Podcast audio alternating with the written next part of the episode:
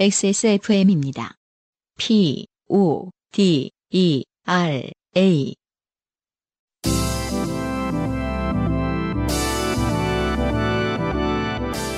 요즘은 팟캐스트 시대.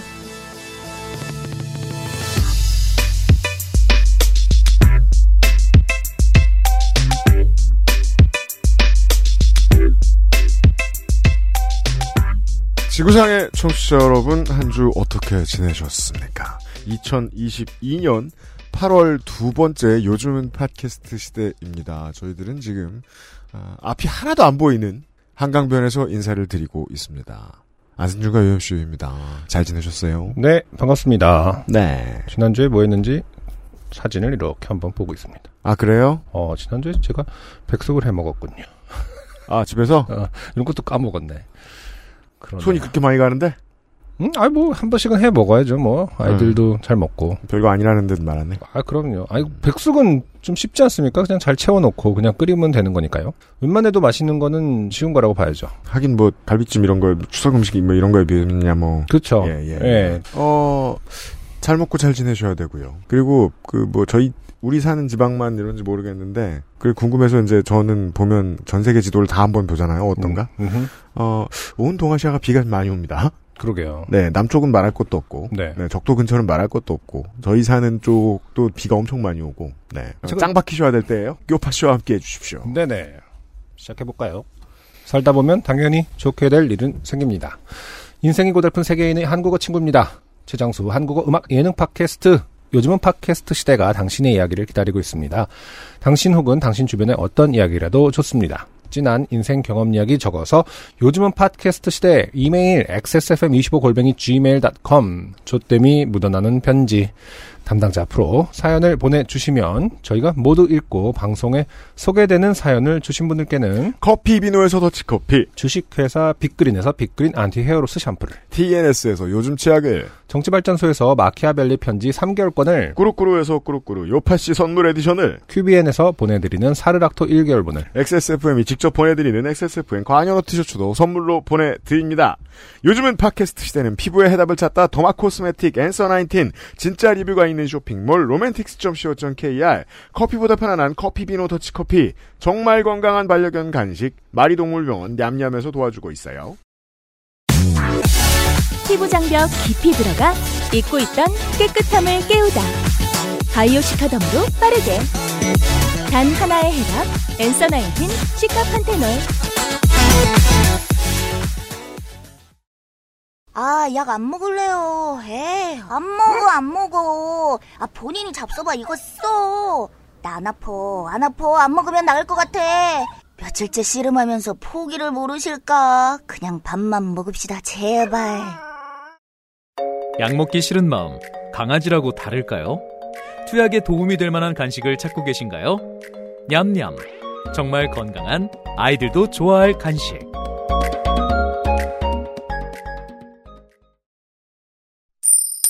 좋게 된 광고주. 자, 유현상 피디가 나와 계신데요. 네, 안녕하십니까. 네. 네.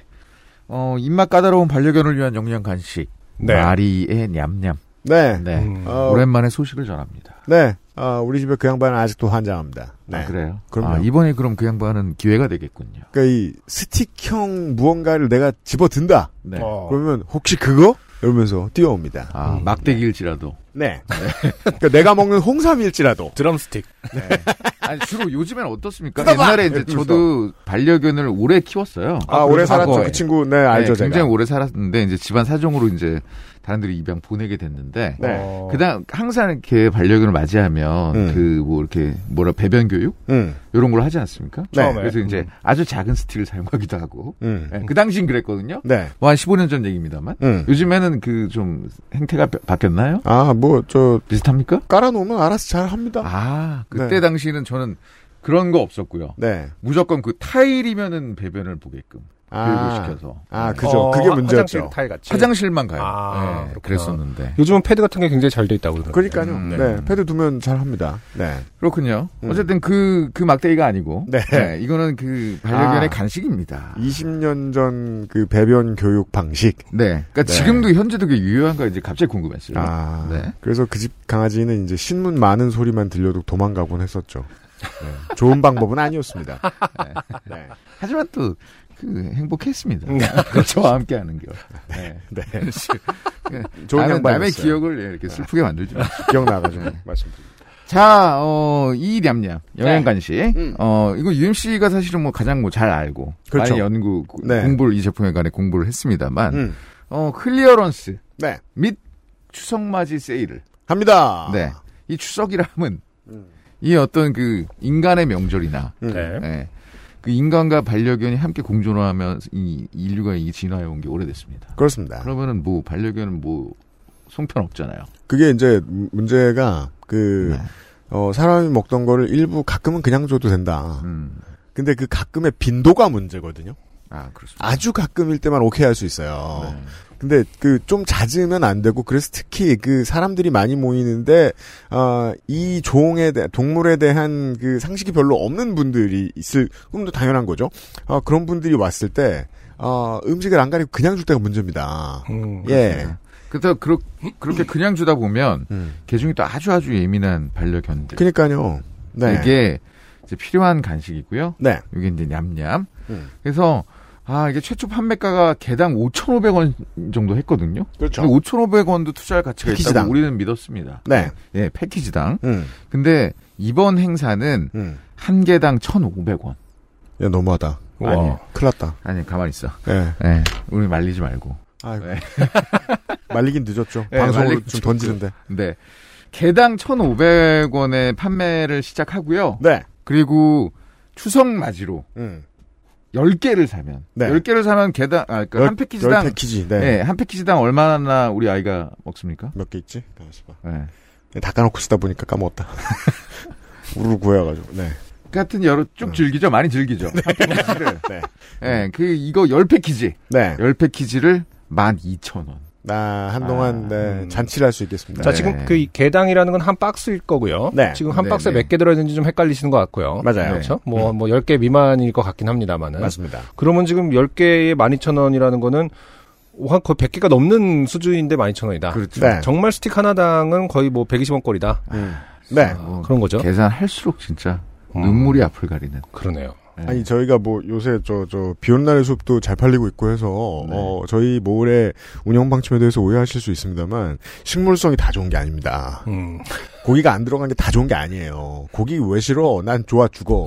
다만 아 이제 개들이 그 반려동물들이 이제 그 이런저런 옛날에는 자연 상태에 두면 잘 걸리지 않거나 옛날엔 잘 안 걸리던 질병 같은 것에 많이 걸리는 이유는 고기가 필요 이상으로 많이 들어갔다는 거죠. 영양 밸런스가 맞아요. 무너졌다는 거죠. 네. 음. 예, 그래서 순식물성 무언가가 있으면 좋다는 겁니다. 네. 네. 근데 그런 건 수준 높은 건 구하기도 힘들고 구하면 겁나 비싸며 개가 맛을 들인 다음에는 간혹 수입이 끊기거나 원달러 환율이 상승할 때 가격이 너무 올라가지고 눈물이 납니다. 그런 걱정이 전혀 없습니다. 냠냠은.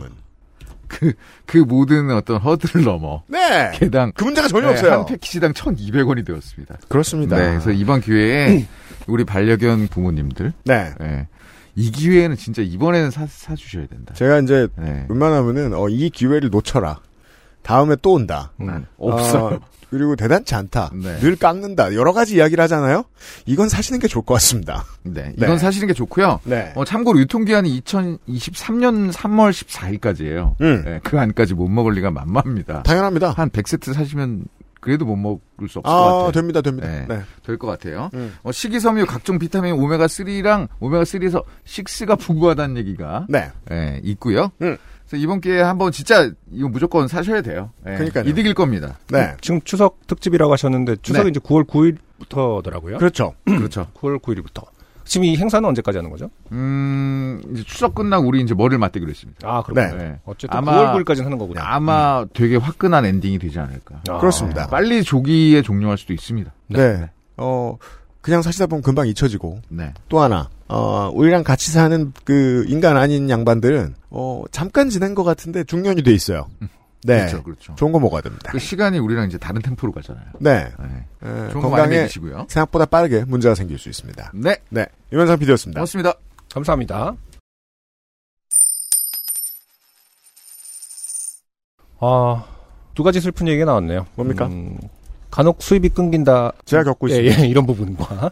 그러니까 우리 집에 이 친구가 알러지가 화끈하게 많아요. 음. 정말 알러지 백화점입니다. 음. 예, 그 전에 어떻게 살다 우리 집에 와서 이렇게 된 건지 모르겠는데, 음. 어, 그, 저 뭐냐, 그 건강검진 해보고 깜짝 놀랐거든요. 아, 그래요. 그래서 그 장에 아무런 그 이상을 안 주는, 문제를 주지 않는 이상적인 사료를 겨우 찾았는데, 구하기가 너무 힘들어요. 아, 그렇군요. 예, 매번 딴 데서 사고, 가격이 음. 팍팍 올라있고, 예. 아, 냠냠은 그럴 걱정이 없습니다. 그렇군요. 그거랑요. 그거랑 이제 뭐 잠깐 지나다 보면 중년이 될 것이다. 어, 그 맞아요. 얘기네요. 그러게요. 네. 음, 한 번도 생각해 본 적이 없는. 음, 네. 시간이 빨리 가니까요. 그러니까요. 네. 음, 정말 좋은 거 많이 먹여야겠네요. 이 모든 존재들의 시간이 상대적이기 때문에 때. 시간을 아껴줘야 됩니다. 네. 그러자면 아, 좋은 걸 먹어야 됩니다. 그렇군요. 후기 보시겠습니다.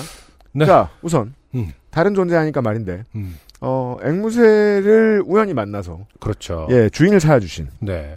에, 반려인을 찾아주신 김도원 씨의 후기. 하지만 말을 하지는 않았던. 그렇습니다. 네.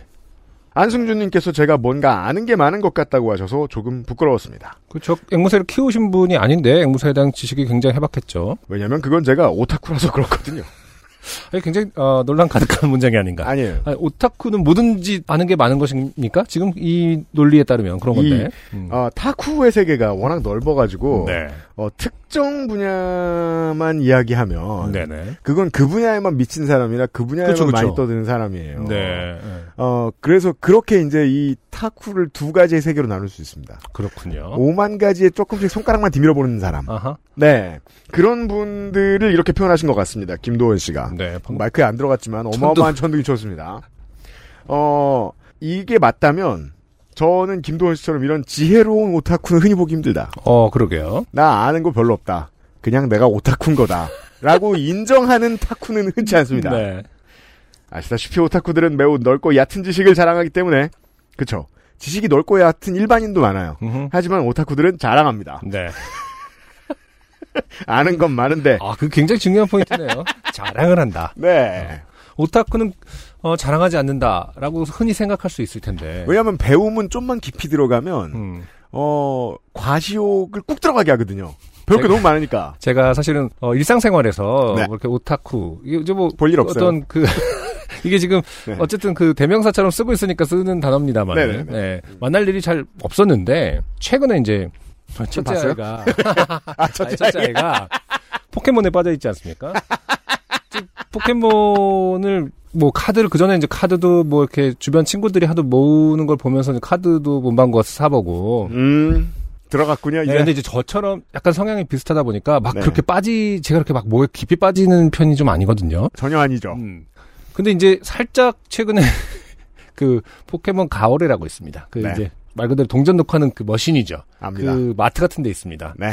어, 이거는 굉장히 사행성이 강하더군요. 맞아요. 어, 그래서 재밌어요, 실제로. 그게 마트에 있겠습니까? 마트에 오는 사람들 중에 누가 겁나 하는 사람들이 있을 거 아니에요? 근데 보통 쇼핑하는 본인 말고 음. 그걸 얻어먹고 사는 사람들이 많이 합니다. 좀 시끄럽고 줄을 길게 서야 되니까 보통 네. 마트 이렇게 가운데 있거나 이렇게 중심부에 있지 않고 음. 굉장히 외곽에 떨어뜨려 놉니다. 그렇죠. 정수기 있는 쪽으로. 그러니까 돈은 되는데 아, 모습이 흉하고 영업에 방해가 되니까. 어, 아무튼 아, 재밌어요. 근데 저도 아 이거 좀 재밌긴 한데 이거 이렇게 하면 애들이 안 좋아할 리가 없겠다 생각했는데. 네. 아무튼 줄을 좀 몇 번 서봤습니다. 아 그래요? 어, 해야 하려면 이제 줄을 서야 되죠. 그렇죠.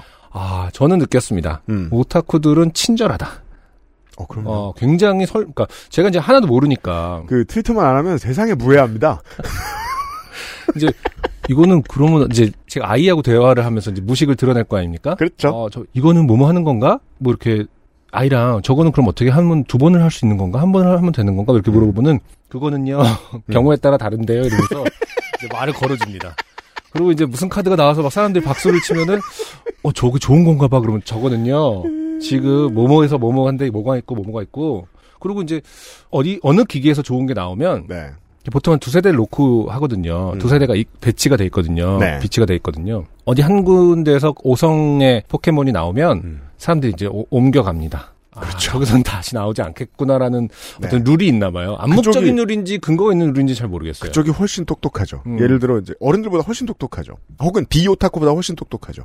이 멍청이 일반인들은 음. 로또 많이 당첨된 집 하고 써 있으면 거길 갑니다. 그렇죠. 확률은 그렇게 작동하지 않죠. 그게 안 써 있는 집에 가야죠. 저는 약간 그런 거 있잖아요. 네. 오토매틱으로 눌러놨으면 오토로 다 자, 조절이 될 거야. 뭐 이런 거 있잖아요. 근데 이제 그 쉽게 말해서 기술에 대한 어떤 신봉이라든지 네. 뭐 신뢰가 좀 있는 편인데 음. 이제 그 조작에 대한 그 깊이를 잘 이해하지 못하죠. 아, 네, 그렇죠. 네, 근데 음. 그런 거가 친절히 설명해 주시면서 아. 표를 보여줍니다. 그렇죠. 어디서 표가 제일 중요합니다. 징후가 있대요. 네. 그래서 여기서 뭐가 나왔을 때는 음. 여기서는 뭐 뭐 몇 번 안에는 거의 안 나올 확률이 굉장히 높고 음. 어, 그런 걸 다 설명해 주시더라고요. 아, 훌륭하죠. 어. 동일한 이야기를 음. 슬롯머신 하는 사람에게 들었어요. 그렇죠. 그렇죠. 문제가 있다. 저, 여전히 장점이 있다면 슬롯머신 하는 사람한테는 아무 지식도 안 필요합니다. 아, 그렇죠. 네. 하지만 포켓몬을 파는 사람한테는 뇌가 막 확확 깨 있어야 돼요. 어마어마하게. 어, 제가 감히 치매 방지에는 어. 포켓몬만 한 게 없습니다. 그 그분들이 저를 보는 재미가 좀 있나 보더라고요. 그렇게 그렇죠. 저, 저기서 계속 한다 뭐 약간 이런 거 있잖아요. 예, 일반인인가 봐. 어. 숙닥숙닥. 특히나 우리 저 박사님처럼 네. 어, 먼저 이게 그 자연을 통해서 여러 가지 공부를 해본 사람들이 음. 포켓몬에 빠지면 끝장납니다. 근데 한 며칠 하더니 또 그렇게 막 왜냐면 경쟁이 굉장히 심 줄을 계속 써야 되니까 네. 너무 심하게 서야 되고 하니까 살짝 지금 다시 이제 음. 어, 뭐랄까 수그러든 상태이긴 합니다. 지금 포기한다. 음. 그럼 나중에 삼십 년 뒤에 음. 어, 연봉이 충분히 올랐을 때 다시 도전할 거예요. 아니 근데 우리가 둘째 판에 네. 오성 포켓몬을 잡은 거예요. 진짜 그렇군요. 진짜 뭐라고 하냐 그 네. 뒷걸음치다가 쥐잡은 격으로 음. 사람들 막 박수를 치더라고. 음. 그래서 막 아빠 하면서 막 하이파이브하고 근데 그, 그 친구는 알죠. 이게 좋은 거랑 저는 많이 네. 몰라서 그냥 아 재밌나요 하는데 곧바로 이제 저한테 다른 분들이 와서 파시지 않겠냐고 막 하는 거예요. 어 맞아요. 네 그러더라고요. 네. 깜짝 놀랐어요. 가격을 중고마켓에서 알아봤더니 네 그땐 도망가야죠 그때. 어... 왜냐하면 어... 가격을 알아봐야 되니까. 그 시간당 버는 걸로 치면은 네. 나보, 나보다 나은 것이 아닌가. 이, 그 우리 첫째 딸이. 어 누구의 시급도 이겨냅니다. 그러니까요. 네. 음. 이제 그. 재밌는 영역이었다. 맞아요. 그래서 오타쿠들의 어떤 친절함, 네. 어, 해박한 지식, 네. 어, 전문성에 대해서 어, 피부 깊이 느낀 경험이었다. 아는 건 많은데 깊이 파고 들어가면 금세 미천이 바닥나는 특징이 있습니다. 네. 이런 사람들이 술자리에서 목소리 제일 큰 사람들. 음. 네. 이건 한일이 똑같더라. 네. 제가 일본 술집에서 느낀 건데요. 이 오타쿠들이 겁나 떠듭니다. 네. 자기가 좋아하는 분야 외에는 끈기도 관심도 매우 미미해서 보통은 맛보기만 체험하고 미련 없이 돌아서지요. 앵무새에 대한 지식은 몇 년 전 앵무새 키우는 것에 관심이 생겨 인터넷을 뒤지다 습득하게 되었는데요. 알아볼수록 제가 감당할 수 있는 존재가 아닌지라 깔끔하게 포기하고 잊어버리고 살았는데 그때 배운 걸 이렇게 써먹게 되네요. 저도 그랬었어요. 깔끔하게 네. 포기했었어요. 제가 구정한, 구조한 앵무새는 케이커 종으로 영리하고 말을 잘하는 편이라고 알고 있는데 그 친구는 도통 말은 안 하더라고요. 당연히 케바케라더군요. 네. 만약 좀 수다스러운 앵무새였다면 몇 마디라도 나눠보고 좀 더 재밌는 사연을 만들어드릴 수 있었을 텐데 과묵한 친구라 아쉽게 됐습니다. 날이 더운데 건강 늘 조심하세요. 네. 김도원 씨 비 조심하시고요. 자, 본의 아니게 저희들이 친박 태깅 아카이빙의 전당이 되고 있어요. 네. 달성에 있는 정은경 씨가. 그죠. 음. 종로에 시끄러운데 달성이 조용할 리가 없습니다. 달성군에 살고 있는 정은경입니다. 네, 제가 읽는 걸로 돼 있네요. 라고 돼 있어요. 네. 안승준 군이 읽게 돼 있어요. 지난 유월 서울의 숙박업자 정승호님의 친박 태거가 여기까지 출장을 다녀갔습니다. 일단 지금 이게 이 사람들의 필적을 제일 열심히 보고 있는 건 윤석열 에디터 예하, 저, 음. 저랑 안승준 군이잖아요. 그러게요. 본인입니다. 제가 봤을 때. 의심할 여지가 없어요. 거의. 네. 어, 글씨체 공사장 가벽, 횡단보도 연석, 그리고 결정적으로 대구 달성군에 와서 굳이 대구 달성군 사저 가자라고 쓴 것. 토요일, 일요일에 가자는 것 등 동일인이라는 정황이 많습니다. 아, 평일은 안 되고 평일에는 이제 호구지책. 음. 그래서 주말에 달성군에 사저에 왔다. 그리고 정말 그 정은경 씨의 논리가 완벽한 게 횡단보도 연석이랑 공사장 가벽에만 쓴다는 거예요. 이게 습관이 동일해요. 그러니까요. 아니, 이게 뭐, 뭐라고 해야 될까? 뭐, 법적으로 걸려도 좀 덜한 그 부분에 쓰는 걸까? 가격, 공사장 가격은 아. 왠지 좀 쌀 것 같아요, 걸려도. 뭐라고 하죠? 그, 제가. 경, 어차피 경범죄겠지만. 제가 올 초여름에. 네. 원단을 구해야 돼서 티셔츠에. 네. 아, 서울 시내를 많이 다녔잖아요. 음흠.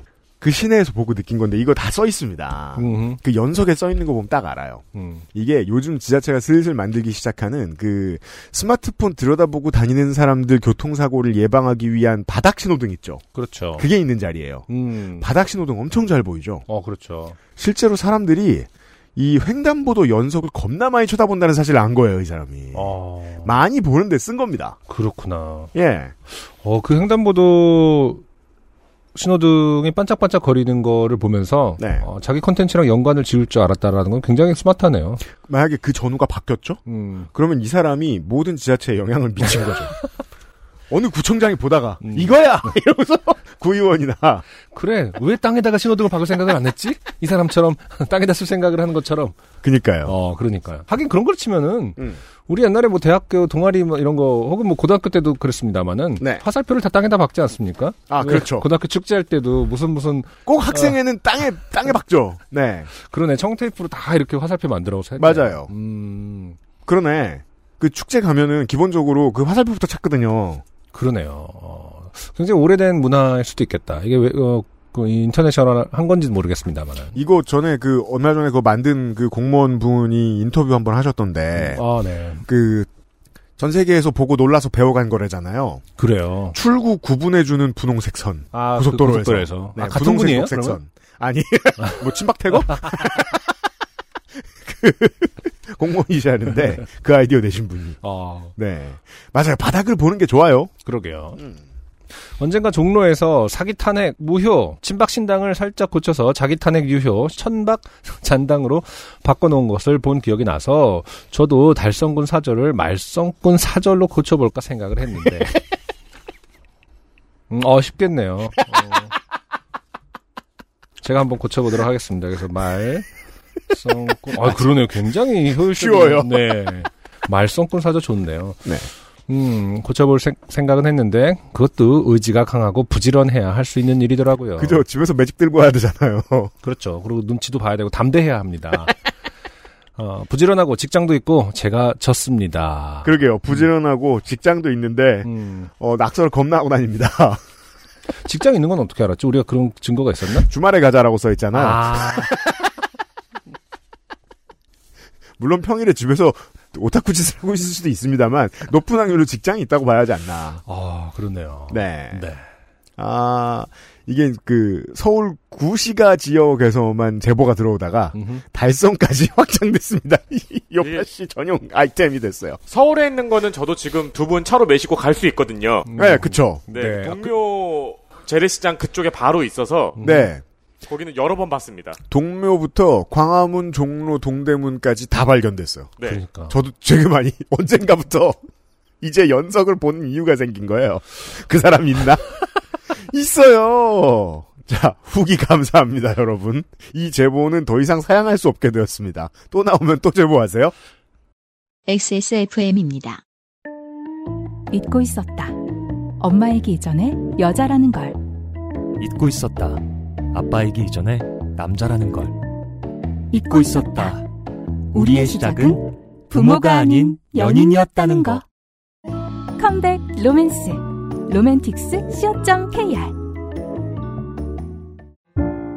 오늘은 콜롬비아 수프리모 어떠세요? 적당히 쓴 그리고 그 뒤에 찾아오는 아련한 단맛, 부드러운 향과 맛의 최고급 마일드 커피. 가장 빠른 가장 깊은 커피비노 콜롬비아 수프리모. 갑자기 생각나서 우리 이 얘기 언젠가 한 적은 있는 것 같은데. 뭡니까? 그 교과 그 말썽군 사저로 바꾸는 거 있잖아요. 네, 말썽군 사저. 네, 교과서 장르죠. 교과서 낙서를 잠깐. 아, 심심해서 그거 보고 있었어요. 네, 네. 참 시간 잘 가죠. 아, 그거 보고 그러니까 있습니다. 이거 저도 이런 거 많이 했거든요. 이게 결국 딴짓의 제왕들이 하는 거 아니겠습니까? 열과성을 그렇죠. 다해서. 그래서 그 아무것도 안 하고 머리를 비운 채 딴짓만 하는 거 되게 중요한 포텐입니다. 음. 쓸 곳이 있어요. 어, 그리고 또 뭐 요파씨를 듣는 미대생분들은 정말 음. 사실 그거 다 사진 찍어놨어야 되는데 꽤나 음. 꽤나 이제 친구들에게 그 뭐랄까 칭찬을 많이 받았을 거예요. 아 그렇죠. 미대생들은 잔재주를 좀 많이 부리죠. 글자만 바꾸는 것이 아니라. 제일 유명한 짤은 여전히 이건 것 같아요. 그 이 뭐 중국의 어떤 오토바이 거 커다박하는 거 그렇죠? 이 사람은 아 하긴 근데 이거는 저 뭐냐 중국어 교재인가 우리나라 사람이 아닌 건가 모르겠어요. 그 저 옛날 사람 저 뭐냐 그림 같은 거 있으면은 그거 개조해 놓는 거 또 재밌는 일이죠. 네 그러게나 말입니다. 자 이민규 씨의 사연. 네 진상 장르. 코로나십구 확진으로 자가격리 중 차고 넘치는 시간을 주체하지 못하여 그동안 미뤘던 사연을 써보자라는 결심을 하고 노트북 앞에 앉게 되었습니다. 자 요즘 그 확진되신 분이 늘어나고 있어요. 네. 이제 뭐 미리 접종을 다 해두셨다면 그 증상이 심각하지 않을 테니까 사연을 보내는데 시간을 쓰는 것도 좋겠습니다. 네. 제 본가는 전주 근교에서 십 년째 펜션을 운영하고 있습니다. 어릴 때부터 일손을 돕던 것이 관성이 되어 타지에서 일하는 지금도 삼형제가 주말마다 번갈아가며 본가로 내려가 일손을 돕습니다. 약 십 년간 어 패밀리 비즈니스군요. 네. 십 년간 펜션을 운영하며 만난 신기한 사람들이 많은데 오늘은 그중 한 분에 대한 이야기를 해보고자 합니다. 그러니까 이런 숙박업소 뭐 또 숙박업소가 또 다 다 다른지는 모르겠습니다만은 뭐 어쨌든 미디어에서 노출되는 걸로 봤을 때는 펜션이 진짜 진상 손님이 짱인 것 같아요. 이천이십 년대 요파씨에 등장한 그 숙박업소 최고 진상은 어 금고를 들고 도망간 놈이었는데. 그건 근데 진상이라고 하기엔 도둑이에요. 그냥, 그냥 도둑이잖아요. 그냥 범죄자니까. 아, 그렇죠. 카테고리가 좀 다르죠. 자, 이건 진상입니다. 네. 아, 카테고리가 다른지 아닌지는 일단 어, 결정을 미뤄주시고요. 아, 그러네요. 저희 펜션은 손님이 퇴실, 퇴실하실 때 쓰레기를 갖고 나오시면 저희가 받아 분리수거를 합니다.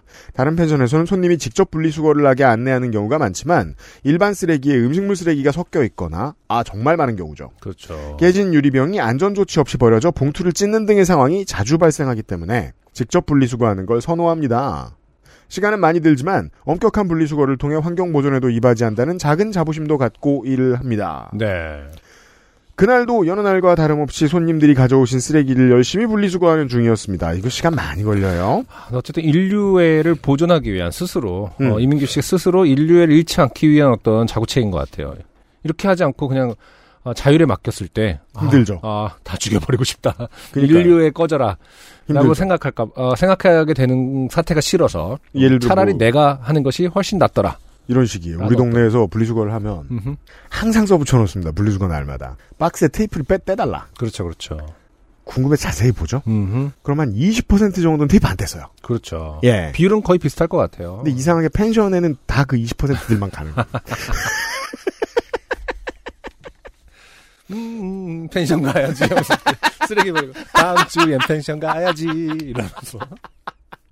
시간은 많이 들지만 엄격한 분리수거를 통해 환경보존에도 이바지한다는 작은 자부심도 갖고 일을 합니다. 네네. 그날도 여느 날과 다름없이 손님들이 가져온 쓰레기를 열심히 분리수거하는 중이었습니다. 한 중년의 아주머니가 커다란 박스에 잔뜩 담긴 쓰레기를 갖고 오셨습니다. 하루 만에 발생했다고 보기엔 매우 많은 양의 쓰레기였지만 객실을 여러 개 쓴 단체 손님인가? 정도로 생각하고 넘겼습니다. 아, 그럴 수 있죠. 네. 손님. 쓰레기는 여기에 버리면 되나요? 저. 예, 네, 이쪽에 쓰레기 놓아주시면 제가 분리수거 하겠습니다. 손님, 매우 고상한 목소리로. 이 매우 고상한 목소리 어떻게 해야 돼, 이거? 분리수거는 내가 하면 되니까 일 봐요. 매우 고상한 어렵네. 음. 저, 감사합니다. 좋은 손님이구나 싶어 감사한 마음을 갖고 하던 분리수거를 계속했습니다. 이 분 정도가 지났을까요? 제가 하는 분리수거를 바라보던 손님께서, 뭘 바라봐? 음. 날카로운 목소리로 제게 말씀하셨습니다. 손님. 분리수거를 참 유난스럽게도 하네. 비닐도 따로 구분해서 버려야 해요. 이거는 아까 그러니까 지금 자기 거는 자기가 하고 있고 어, 이민규 씨가 하고 있는 나, 다른 손님들 이미 이제 모여져 있는 음. 것들을 하는 걸 바라보면서 이제 지적을 했다는 거죠. 음, 그러니까 비닐을 따로 구분하냐는 질문은 그러니까요. 자취를 처음 시작한 처녀 총각한테서나 나올 만한 음. 그러니까 한국에 사는 입장에서는 이거든요. 네. 저희는 규정에 맞게 폐비닐류를 일반 쓰레기와 구분해서 배출 중입니다. 저. 예, 번거로우시면 옆에 그냥 두세요. 제가 분리하겠습니다. 손님. 그래놓고 나중에 진상이니 뭐니 속으로 욕할 거 아니야. 아. 이런 캐릭터. 나 남한테 이런 거 시키는 그런 사람 아니에요. 이런 캐릭터. 네. 연애할 때 제일 많이 하는 말이 뭐? 왜 나만 나쁜 사람을 만들고 그래? 나 이렇게 상스러운 사람 만들 거야? 라는. 그럼 그 반대쪽에선 반드시. 네. 네. 왜냐면 네가 그거니까. 자, 저. 아, 네. 손님. 남자가 큰일에 신경 써야지. 이런 사소한 일에 너무 신경 쓰면 큰일을 못하는 거야. 아, 이런 사람들 그 패키지가 반드시 그 들어가 있는 게 있죠, 상품이. 네. 꼭 남자를 가둡니다. 아까 들고 온 박스에. 그렇죠. 이런 걸 맨박스라고 한다지. 진짜 패키지야. 음. 예.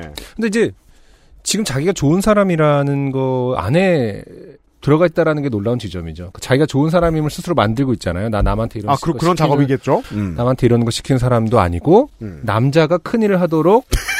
아, 그렇구나. 어, 지지해주는 사람이다. 네. 라는 이상한 그 결합 상품이 돼 있는 거죠. 그렇죠? 좋은 사람 이꼬로 남자가 큰 일을 하도록 지지해주는 그런 정도의 수준의 사람이다라는. 어, 어떤 상이 있는 거죠. 어, 시대적인 혹은 구조적인 상이 그러니까요. 있는 것 같습니다. 아, 분리수거를 꼼꼼히 하면 나중에 큰일을 못할 수 있구나. 그런데 큰일과 작은 일의 기준은 뭐지? 아, 큰일은 보통 나란 일이죠. 약간 뭐, 뭐지? 라고 실없는 생각을 하며 저는 그냥 제 할 일을 계속했습니다. 그죠? 너무 이상한 소리를 들으면 농담밖에 생각이 안 나기 때문에. 음, 네. 손님은 잠시 분리수거를 하는 것 같더니 다시 저를 쳐다보며 날카로운 목소리로 질문을 했습니다. 손님. 아니, 이 동네는 뼈다귀도 따로 분리해야 해? 분리수거 안 해봤는데요? 그러니까 안 해본 거죠. 이 동네는 이라는 표현을 굳이 쓰긴 했습니다만. 영국에서 왔군요. 그렇죠. 영국도 잘 안 하고 미국도 잘 안 하고 하여튼 서구권은 잘 안 한다고 하죠. 음.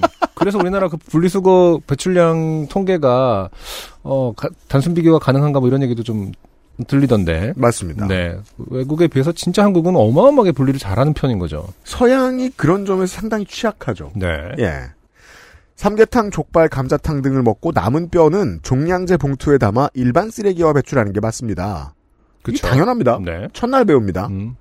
다만 뼈다귀는 일반 쓰레기 봉투에 그냥 넣어서 버리면 쓰레기차가 회수하기 전에 동네 개와 고양이들이 봉투를 다 찢고 뼈다귀를 약탈해 가기 때문에 따로 모아서 냄새가 안 나도록 비닐봉지에 단단히 밀봉해서 버립니다. 네. 손님의 쓰레기 더미에는 좋기 너다섯 마리 분량은 되어 보이는 닭뼈가 다른 쓰레기와 뒤섞여 있었습니다. 공격적인 손님의 말투에 기분이 좋지 않았던 저는 대화를 길게 이어가고 싶지 않았습니다. 저, 저희가 사정이 있어 구분하는 거니까 그냥 두세요. 제가 치울게요. 손님. 굉장히 호의를 베푼다는 듯한 목소리로 근처에 널브러져 자는 저희 개를 가리키며. 아, 저기 키우는 개 주려고 하는구나. 그래요, 그럼. 그래서 인류의 오타쿠가 아닌 것보다 오타쿠인 게 더 낫다는 사실을 알 수 있죠. 오타쿠가 아닌 사람은 개를 모르면 개한테 어, 어... 이미 익힌 뼈를 주려고 드니까. 그러니까요. 닭뼈는 가열하고 나면 굉장히 날카롭게 깨져서 개한테 주면 안 됩니다. 그리고 우리 집 개는 입이 짧아서 뼈 같은 건 줘도 먹지 않습니다.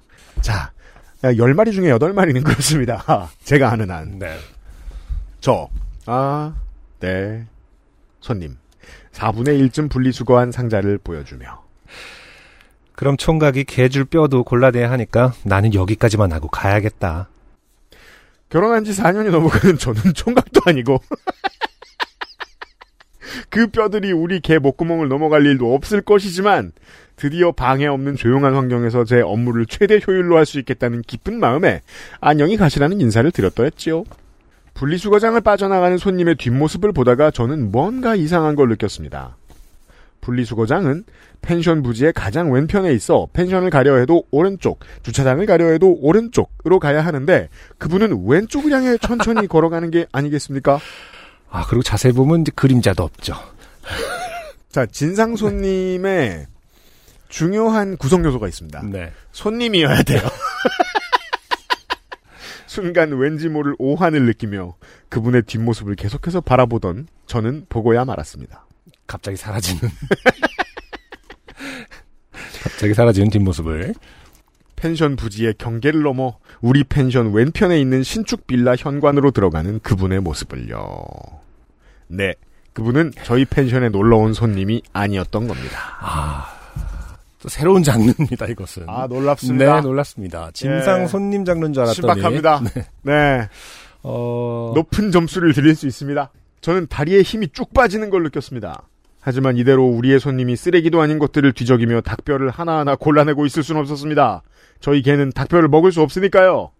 쓰레기가 담긴 박스를 들고 무작정 그 빌라 현관으로 뛰었습니다. 네. 다행히 지은 지 얼마 안 된 빌라라 공동 현관에 설정된 비밀번호가 없었고 저는 그분이 집문을 열고 들어가기 직전에 잡을 수 있었습니다. 야, 저 헉헉대며 아니 저희 펜션 오신 손님이 아니었어요?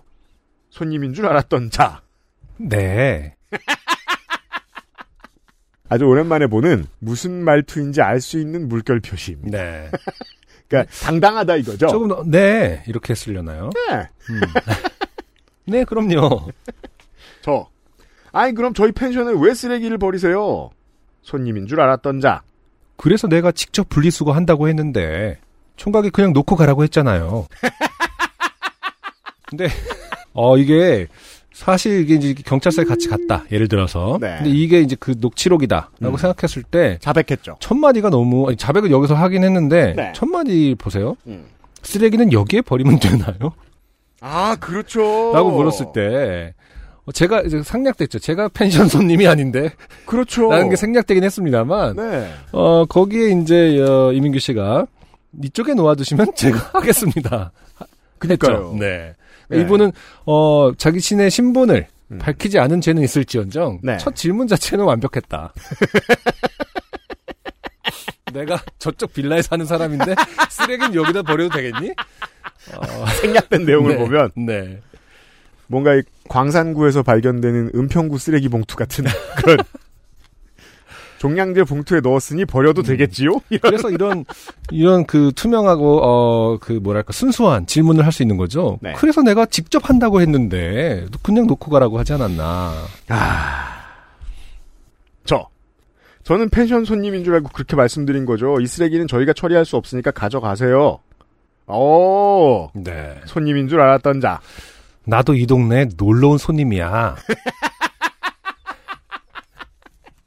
아, 손님이란 단어를 정확하게. 자, 여기서 논점을 흐리죠. 네. 손님의 영역을 바꿔 해석합니다. 그러게요. 네. 정의를 다시 함으로써 어, 논점을 완전히 바꾸니까 고수죠. 어. 이렇게 살았으면 여기저기서 진상 많이 해서 하죠. 예. 그러니까 이제 어, 저도 이 동네 놀러 왔는데 손님이 아닌가요? 약간 이렇게 질문을 하게 되면은 이제 여기서 맥이 탁 끊기는 거죠. 그러면 펜션 주인은 갑자기 어. 시장이나 군수가 돼요. 아, 손님이죠. 이렇게 행동하면 손님들이 다시 이 동네로 놀러 오고 싶겠어? 아, 반말을 합니다. 그러네요. 이번에 이 집에서 묵었다가 다음은 그 집에서 묵을 수도 있는 거지. 이 동네에 놀러 온 손님들에게 다 잘해야 다음에 여기를 다시 또 오는 거야. 쓰레기 버리는 게 돈 드는 일도 아니고 유난이네, 유난은. 굉장한 어, 파이터입니다. 그러니까요. 어... 예, 이거 이기기 쉽지 않습니다. 쉽지 않을 것 같아요. 네, 저 우리 집에 안 오셔도 괜찮고요. 이 쓰레기나 다시 가져가세요. 쓰레기 버리는 거 다 돈 드는 일이에요. 종량제 봉투도 사야 되고 음식물 쓰레기도 다 요금 내고 버리는 겁니다. 일일이 분리수거하는 수고로움도 있고요. 아, 아, 손님이었던, 손님인 줄 알았던 자. 굉장히 또박또박 다, 그, 저 뭐냐. 일단 다 쳐내셨습니다. 네, 쳐냈습니다. 네. 하지만, 손님이었던 자. 남자가 큰일에 신경을 써야지. 아, 다시 꺼냅니다. 네. 프레임을 바꿉니다. 네 쓰레기니, 내 쓰레기니. 이런 사소한 일에 일일이 신경 쓰면 큰일을 못하는 거야. 아, 이 부분 너무 좋네요. 네 쓰레기니, 내 쓰레기니. 네가 쓰레기니, 내가 쓰레기니. 그냥 비슷하게 들리면서 욕같이 들리면서도 욕이 아닌 굉장히 고수입니다. 분리수거도 어? 그렇게 유난스럽게 하니까 힘든 거지. 와, 그렇다면 여기까지만 밀어 들으면 평소에 분리수거장에 가서 이렇게 음. 했다는 사실도 유추할 수 있습니다. 그러니까요. 자기 사는 집에서도. 네. 이거 어? 귀한 오골개 뼈인데 내가 그 집 개 생각해서 어, 저도 괜찮다고 얘기도 했잖아. 오골고 뼈가, 오골개 뼈가 귀한지 처음 알았습니다. 아. 아. 혹시 모르시는 분이 계셨다면, 익힌 뼈는 가급적 안 됩니다. 네. 네. 가급적이라기보다 아예 안 된다고 봐야 되겠죠. 일단 닭뼈는 절대 안 되고요. 그러니까요. 가금류는 절대 안 되고요. 네. 저, 저희 집 개는 뼈다귀 안 먹어요. 대답하고 말았습니다. 네. 그래도 저 총각 아니에요까지 나가지 않은 게 다행입니다. 네. 이상한 얘기 계속하지 마시고 이거 받으세요. 손님인 줄 알았던 자. 어? 개가 뼈다귀를 안 먹어? 그럴 리가 없는데. 이 무슨 워너브라더스 만화로만 개를 파악하고 있는 사람의 더는 말씨름할 기운도 없고 분리수거 해주기를 곱게 기다리고 있는 분리수거장의 쓰레기들의 모습이 눈앞에 삼삼해 조급해진 저는 그냥 그 박스를 그분 앞에 놓고 도망치듯 계단을 내려왔습니다. 야. 뒤에서 오골개뼈를 안 먹을 리가 없다는 말씀이 메아리치듯 들려오는 것 같았지만 오골개뼈를 안 먹을 리가 없어 총각! 총각! 혹시 결혼했나? 어. 귀한 뼈야 야 이렇게. 나중에 동네에 도는 얘기를 들어보니 옆에 신축 빌라는 완공 후에 분양이 다 되지 않았고 건축주는 비어있는 집들을 그냥 놀리긴 아쉬우니 애땡땡땡비를 통해 단기 임대를 하고 있었습니다. 아, 그렇군요. 저희가 잘못했죠. 음. 펜션 진상이 아니고 아. 예, 애땡땡땡비 진상이었습니다. 아니 비앤비 와 근데 좀 신기하네요. 이렇게 뭐 죄송합니다. 분리수거이 이제 교양을 통해서 이제 함부로 말하는 거지만은 어떠한 첨단을 걷고 계신 첨단이라고 하는 것도 웃기지만, 음. 네 아예 세상 물정을 모르는 양반은 아니다라고 유추할 수 있는 거 아닙니까? 그렇죠. 그러니까요. 그러니까 이렇게까지 아예 세상 물정 몰라서 아 이거 대충 쓰레기는 다 쓰레기지 뭐 이런 게 아니라 세상 물정은 다 아는데 그냥 자기 편의에 의해서 쓰레기는 그냥 그렇게 버리고 있었던 것이다. 다른 집안의 젊은 사람이 대신 구해준 방이고 음. 어, 이게 어떤 형태냐고 묻자 네. 대답해주기 귀찮아서 어허. 그냥 펜션이에요. 이러고 답했거나 예. 좁은 부지에 주차 공간도 제대로 확보를 안 하고 지은 빌라에는 공영시설을 지을 공간이 부족해서 분리수거장도 짓지 않은 상태였습니다. 아. 이러니 입주를 안 하죠. 그렇군요. 예. 뭐 이런 말 하면 안 되지만 어쨌든 그 이, 이 놀러 오신 분 입장에서는 버릴 데가 없었던 건 사실이군요, 일단은. 음. 예. 그럼 이제 와서 혹시 제가 저 빌라에 묵고 있는데 쓰레기장이 없으니 라고 해보든가. 어, 해보든가. 네. 아니면 뭐 바리바리 싸서 자기가 갖고 가야겠죠. 보통은요. 네. 제가 좋게 된 건지 쓰레기를 도로 가져가게 된 그분이 좋게 된 건지 아니면 아니면 먹지도 않는 닭뼈를 받지 못하게 아, 닭뼈는 된. 그만했으면 좋겠어 이제. 우리 집 개가 좋게 된 것인지 모를 사연은 여기까지입니다. 아, 맥커핀이죠. 닭뼈 거의 지금 아무 의미 없는 중요하지 않지만 계속 나옵니다. 계속 떠오를 것입니다. 네.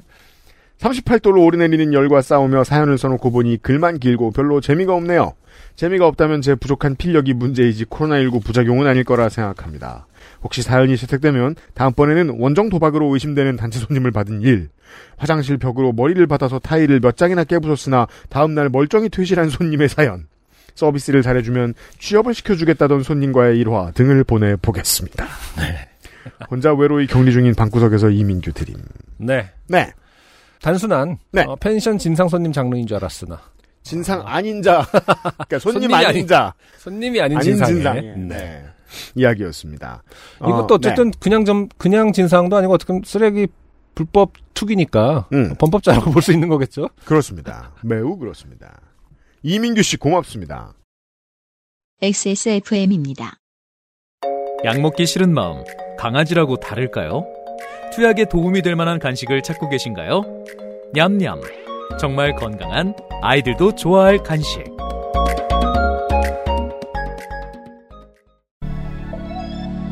얼굴빛이 왜 그래? 웃는 걸로 부족하면? 밝혀줄게. 엔써나인틴이니까.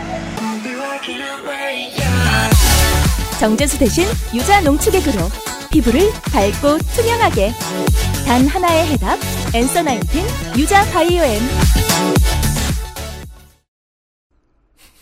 제가 다시 한번 어, 손님인 줄 알았던 자의 어떤 텍스트들을 읽어보고 있는데 해석이 더 되는 게 있습니까? 어, 아니 그렇진 않고 굉장히 훌륭하다. 정말 엄청난 고수다. 이기기 쉽지 않은 사람이다. 이, 이번은 정말 이기기 쉽지 않고 어느 수준에서 딱 끝내고 박스를 이렇게 박스를 들고 간 게 굉장히 유, 주요했던 것 같아요. 네. 음, 왜냐하면은 가서 따지고 빨리 가서 다시 가져가세요. 뭐 이렇게 했으면은 음. 사실은 말 안 들었을 거거든요. 음. 그냥 딱 놓, 가지고 가서 네.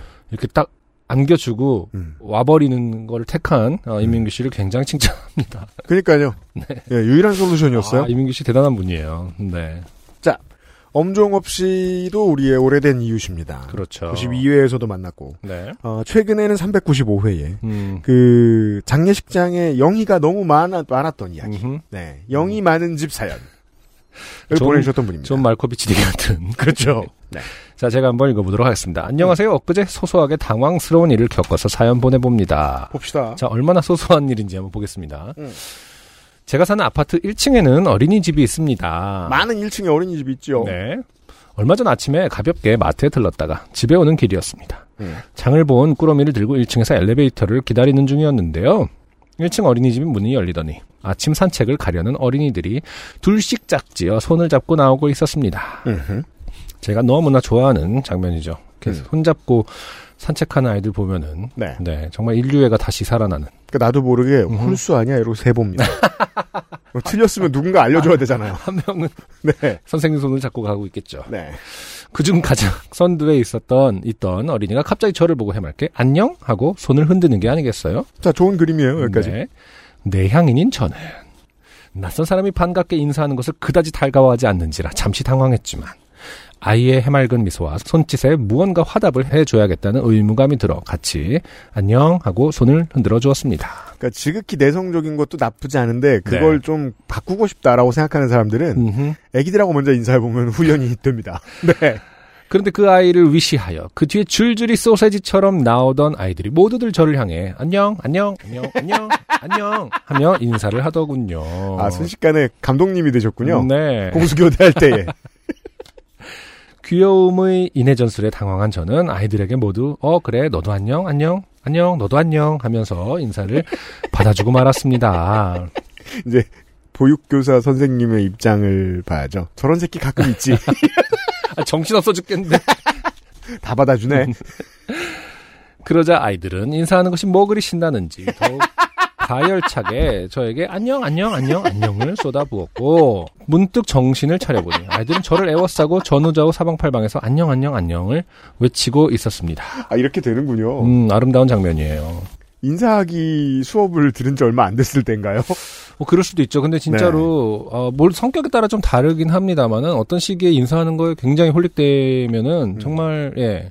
인사 아무한테나 다 하죠. 음. 그리고 이제 조금 발전하면 이제 그런 때가 있다는 거죠. 어, 안녕하고 음. 저에겐 노란색 붕붕카가 있어요. 뭐 이렇게 이제 갑자기 나온다. 이렇게 네. 그렇구나. 뭐 이렇게 해야 되는. 슬슬 대화용 레토릭을 만들어가기 직전. 아무튼 이렇게 받아주는 것은 저는 굉장히 어 우리 인류가 해야 될 일이라고 생각하는 편입니다. 어린이집 선생님은 그저 자, 줄 서세요 라는 말만 영혼 없이 반복하실 뿐 사면초가에 갇힌 저를 구해주실 생각은 없어 보이셨습니다. 사실 당신을 왜 구해주죠? 어린이집 선생님이. 그러니까 다른 애들 구하느라 이미 힘들기 때문에 네. 모르는 어른 구해줄 일은 없습니다. 정신 차리세요. 당신이 스스로 탈출하셔야 되는 일입니다. 네. 그때 제 등 뒤에 있던 아이가 제 시야 안쪽으로 파고들며 제 팔을 두들기며 안녕을 외쳤고 저는 당황하여 그 아이를 바라보는 순간 모든 아이들이 갑자기 그 아이를 따라 고사리 같은 손으로 저를 두들기며 안녕을 갈구하는 상황이 되고 말았습니다. 그렇군요. 이 정도면은 사실은 조금 어, 어느 정도 원령은 되는 것 같아요. 다시 말해서 약간 장난기가 있는 겁니다.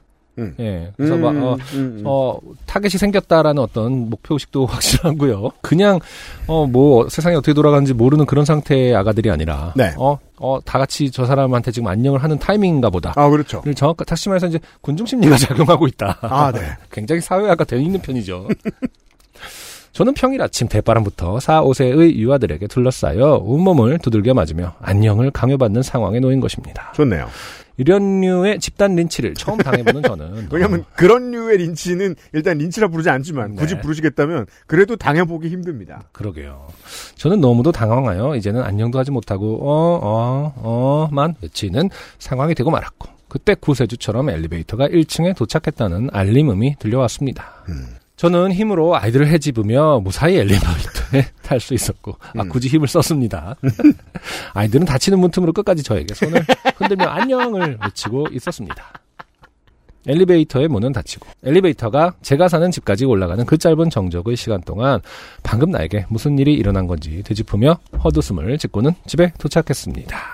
저는 이제 엄정업 씨가 그 다음에 본능적으로 했을 일이 무엇인지 알고 있죠. 뭐죠?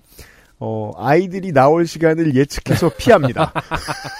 너무 좋은 경험이었지만. 네, 그렇죠. 어, 너무 아름답고 이쁘지만. 매일 하고 싶지 않습니다. 어쨌든 본인이 긴장됐던 건 사실이다. 네. 네. 음. 그러게요. 저희 집 근처에는 어린이집이 없어가지고. 음. 제가 이런 거는 잘 모르는데. 네. 그건 본 적 있어요. 내리는 승합차에서 음. 엄청 시끄럽게 서로 인사를 하는 거예요. 음. 내릴 때. 음. 그거에 한 번도 집중해 본 적이 없다가 제가, 왜냐면 제가 아이를 받아올 일은 없으니까. 네. 네. 예. 근데 이제 우연히 이제 정차가 돼가지고 옆을 보니까 되게 시끄러운 거예요. 음. 야, 애가 몇 명인데, 음. 한 스물 몇 번을 저러고 있겠구나. 대단하다. 그러니까. 열 몇 번을. 예. 그 아이들도 아마, 네. 어, 안녕 배우기 타이밍이었던 것 같습니다. 그러게요. 네. 음. 엄정업 씨의 앞에 지저분해진 귀를 씻어주는 사연이었습니다. 네. 엑스에스에프엠입니다. 오늘 커피 드셨나요? 원두커피 한 잔 어떠세요? 정확한 로스팅 포인트, 섬세한 그라인딩, 원두 그 자체부터 프렌치 프레스까지 모든 추출에 맞춰진 완벽한 원두. 당신의 한 잔을 위해 커피비노가 준비합니다. 가장 편한, 가장 깊은 커피비노 원두커피. 이젠 당신이 노력할 시간. 로맨틱스 씨오 점 케이알. 이현서 씨예요. 네. 안녕하세요, 엑스에스에프엠 여러분. 저는 유니버시티 삼 학년 진학을 앞둔 휴학생 이현서입니다. 굳이 저렇게 표기하신 데는 이유가 있습니다. 잠시 후에 확인하시죠. 그러게요. 저는 그래서 어, 외국에 계신 분인가 싶었는데. 그래도 이러면 안 되죠. 칼리지랑, 안 될 건 아니지만. 어, 칼리지랑 구분하기 위해서. 어. 네, 이것도 중요한 건데 음. 제가 늘 제 삶에 중요하지 않으니까 까먹고 있다가 어, 이따금 찾아볼 때마다 네. 항상 보는 이야기가 있어요. 뭐죠? 유니버시티와 칼리지는 구분하는 게 무의미합니다. 아, 아주 그쵸. 많은 경우. 네네. 이틀 전 친구에게 들은 이야기를 써봅니다. 저는 평소 집을 좋아하는 성격인데다가 아 엄정업 씨하고 비슷하군요. 음흠. 코로나 학번이라 아 이런 아, 특수성. 네. 친구도 없어. 바로 연결됩니까 이게?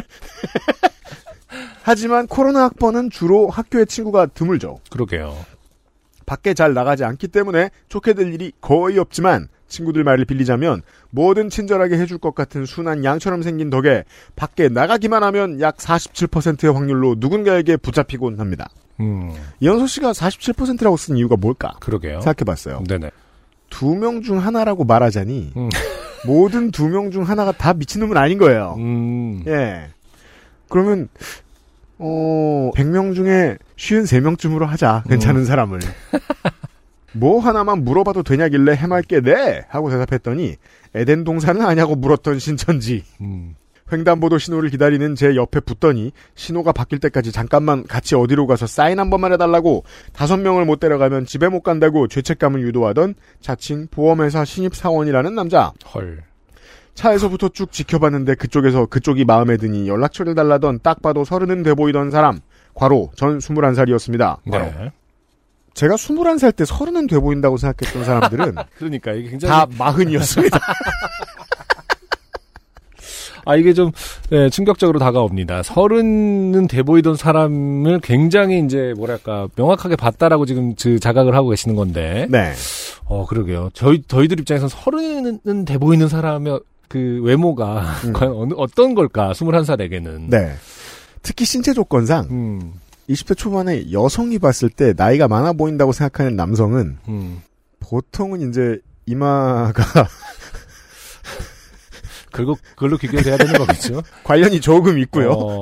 네. 보통은 이제 마흔 딱 봐도 마흔은 돼 보이던 사람 이렇게 표현을 하는데 네. 딱 봐도 서른은 돼 보인다라는 표현이 좀 신, 어, 생경하긴 하네요. 그, 그 상대성이 늘 재밌는 그러니까. 것 같아요. 어느 나이가 되면 어, 저 사람 몇 살 되겠구나 보이나? 전 평생 가도 안 보이는 것 같아요. 요즘 강아지 산책시키고 저녁 때 집에 들어올 때 가끔 그런 생각하거든요. 음. 저 사람 나보다 어리겠지? 음. 저 사람 나보다 어리겠지? 근데 알 수가 없어요. 예. 아... 왜냐면 제가 어릴 때 생각하던 가장 늙은 사람의 위치에 제가 지금 그렇죠. 와 있잖아요. 할아버지 이전에 가장 그렇죠. 늙은 사람. 할아버지는 할아버지고. 네, 그렇죠. 그전에는. 어. 그 다음 마흔다섯, 뭐 이런 거죠. 만원전철 구석탱이에 있는 제 옆까지 꾸역꾸역 와서 마스크 안 끼고 난동 부리는 사람이 있다는 신고받고 왔는데요. 과로. 아무도 그런 짓은 하지 않았습니다. 괄호. 어... 하더니 아무 소리도 안 나는 무전기에 뭐라고 말하고는 왠지 만족스러운 미소로 다음 역에서 내린 사복 입은 사람. 네. 있죠. 압니다. 자기가 친구가 없어서 외로우니 너의 번호를 달라던 사람. 어이 젊은 여자 하고 이리 오라는 듯 저를 부르던 어두운 골목에 서식하는 할아버지 등등. 으흠.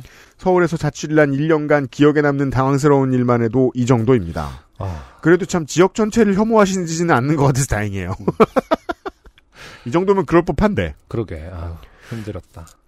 이 외에도 설문조사 신천지나 심리상담 도인들에게 잡히는 건 일상이고요. 네. 학교 안을 걷고 있는데 맞은편에서 오던 수많은 사람들 중 하나가 제 얼굴을 보더니 갑자기 진로를 틀어 제 옆에서 같이 걸으며 전도를 시도한 적도 있습니다. 네. 이런 호구상인 저와는 다르게 제 친구는 짙은 눈썹과 날카로운 눈매, 날렵한 콧대 등 뭔가 있어 보이는 외양으로 인해 길을 물어보는 선량한 시민들 외에는 길거리에서 누군가에게 붙잡혀본 경험이 거의 없습니다. 음. 그러나 뭔가 다 알 것 같이 생긴 얼굴과는 달리 친구는 길치입니다. 이틀, 이틀 전 약속날도 누군가 길을 물어봤지만 본인도 헤매느라 약속에 늦었습니다. 그런 친구가 얼마 전 처음으로 지하철에서 이상한 사람과 마주쳤다며 흥분해서 이야기를 시작했습니다. 네. 친구는 지하철의 다섯 칸 남은 좌석 중 정 가운데에 앉아 있었다고 합니다. 그죠? 사람들은 많이 비어있으면 가운데를 택하죠. 네.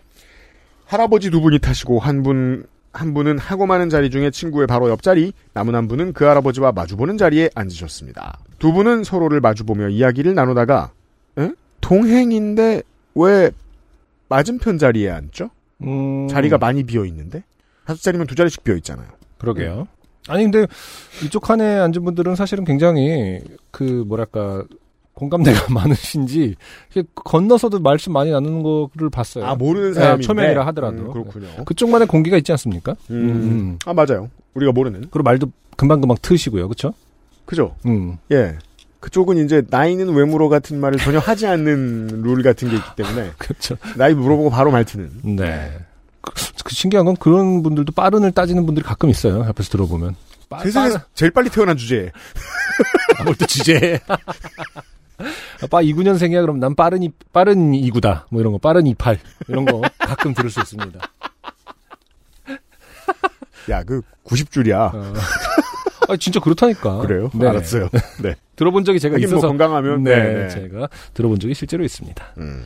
두 분이 서로 마주보며 이야기를 나누시다가 맞은편 할아버지가 내리자마자 옆에 앉아있던 할아버지가 갑자기 친구에게 휙 얼굴을 들이밀며 무언가를 물었습니다. 어렵다 이거. 음, 그러게, 할아버지 이거 뭔가 웅얼웅얼인가봐요. 어, 안 들리는 부분. 이거 시티어 저쩌구예요? 친구. 예? 어쨌든 시티라는 말만 제가 읽을 수 있습니다. 네. 어, 시티 저쩌구예요? 할아버지.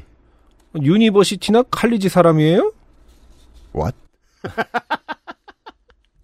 친구. 아, 네. 할아버지. 아, 혹시 앱이 뭔지 알아요? 앱. 친구. 앱이요? 자, 앱이 아니라 앱이라고 써 있습니다. 아, 할아버지. 아니, 이게 약자일 거 아니야? 그게 뭔지 아냐고. 그리고, 그리고 어. 할아버지는 펜을 꺼내 신문에 에이피피라고 적어서 보여주셨다고 합니다. 아. 신문을 들고 다녀요? 네, 펜도 들고 다니시죠. 사납게 생긴 외양과는 달리 마음이 여리고 정이 많은 제 친구는 친절하게 어플리케이션에 스펠링을 적어주었습니다. 와. 그러자 할아버지는 깜짝 놀란 듯 눈을 둥그렇게 뜨시며 할아버지 Do you English? 라고 하셨습니다. 아니, 근데 이 정도 굉장히 영어를 직관적으로 잘하시는 거죠. Do you English 굉장히 괜찮은 것 같습니다. 네. Do you English. 이건 왠지 그 영국군과 싸울 때 독일군이 했을 것 같은 그런 타당입니까? 말이죠. 예스 하면 타당. 친구. 아, 네. 할아버지는 그제서야 본론을 꺼냈습니다. 할아버지. 내가 이런 거 잘 몰라서 그러는데 그 지하철 시간 알려주고 그러는 앱이 있다며 그거 좀 깔아줘. 친구는. 그럼 자, 잉글리시 별로 중요한 게 아니었네요. 그렇죠. 네. 어떻게 보면 할아버지는 본인의 잉글리시를 자랑하고 싶었던 걸 수도 있다. 친구는 자식분들이 안 깔아주거나 아니면 가족이 안 계신가 하는 생각에 안타까웠지만 바로 다음 역에서 내려야 했기에 시간이 안 될 것 같다고 거절하고 일어나려 했다 합니다. 그런데 음, 음. 갑자기 매섭게 돌변한 할아버지가 친구에게 호통을 칩니다. 헐. 할아버지. 학생 그러면 벌받아. 물어보는 건 알려줘야지. 쇼타임 해주면 돼. 쇼트타임. 어, 확실해 보입니다. 본인의 영어 실력을 굉장히 아 그러네요. 네, 드러내려는 어떤 성격이다. 그저 말상대가 필요해 보일 뿐이었던 평범한 할아버지는 교인으로 변질되었습니다. 벌을 받기 싫었던 친구는. 아, 이렇게 나가기 직전이군요. 저는 이제 나가려고 하는 줄 알고 좀 크게 소리를 쳤는데, 그러니까 이미 이제 그, 그 헤어진 줄 알고. 네. 네. 일어설까 말까 하는. 할, 네. 있는 상황이었군요. 벌을 받기 싫었던 친구는 당황해서 할아버지의 핸드폰을 받아들었습니다. 이미 그때쯤엔 지하철 안에 모든 사람들이 친구를 안쓰러운 눈으로 보고, 괄호 열고 만, 괄호, 있었습니다. 그리고 핸드폰 잠금화면을 푼 친구는 보았습니다. 핸드폰 배경에 빼곡히 들어찬 수많은 앱들을. 와. 친구. 이 앱들은 다 보여요. 할아버지, 웅얼거리며. 그건 뭐 다른 사람들이 깔아줬겠지.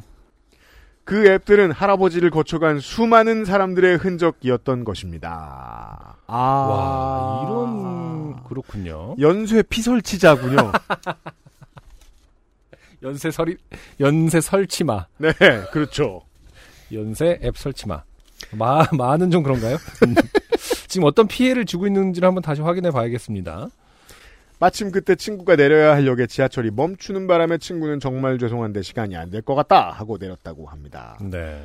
학생 벌 받는다니까 하는 할아버지의 목소리를 뒤로 하고요. 저희는 마치 덱스터가 혈액 슬라이드 모으듯 그 할아버지도 전리품으로 피해자들의 흔적을 앱으로 남기는 거라는 결론에 다다랐고 야. 친구의 무사귀환을 축하했습니다. 그리고 저는 친구가 앱을 깔아들었다면 무슨 일이 일어났을지 궁금한 마음을 가라앉히고 이 얘기를 사연으로 써도 되냐고 물어봤습니다. 아, 예. 사연은 여기서 끝난 것 같습니다. 네. 사연이 소개되지 않아도 누군가는 읽으실 테니 감사의 말씀을 꼭 드리고 싶습니다.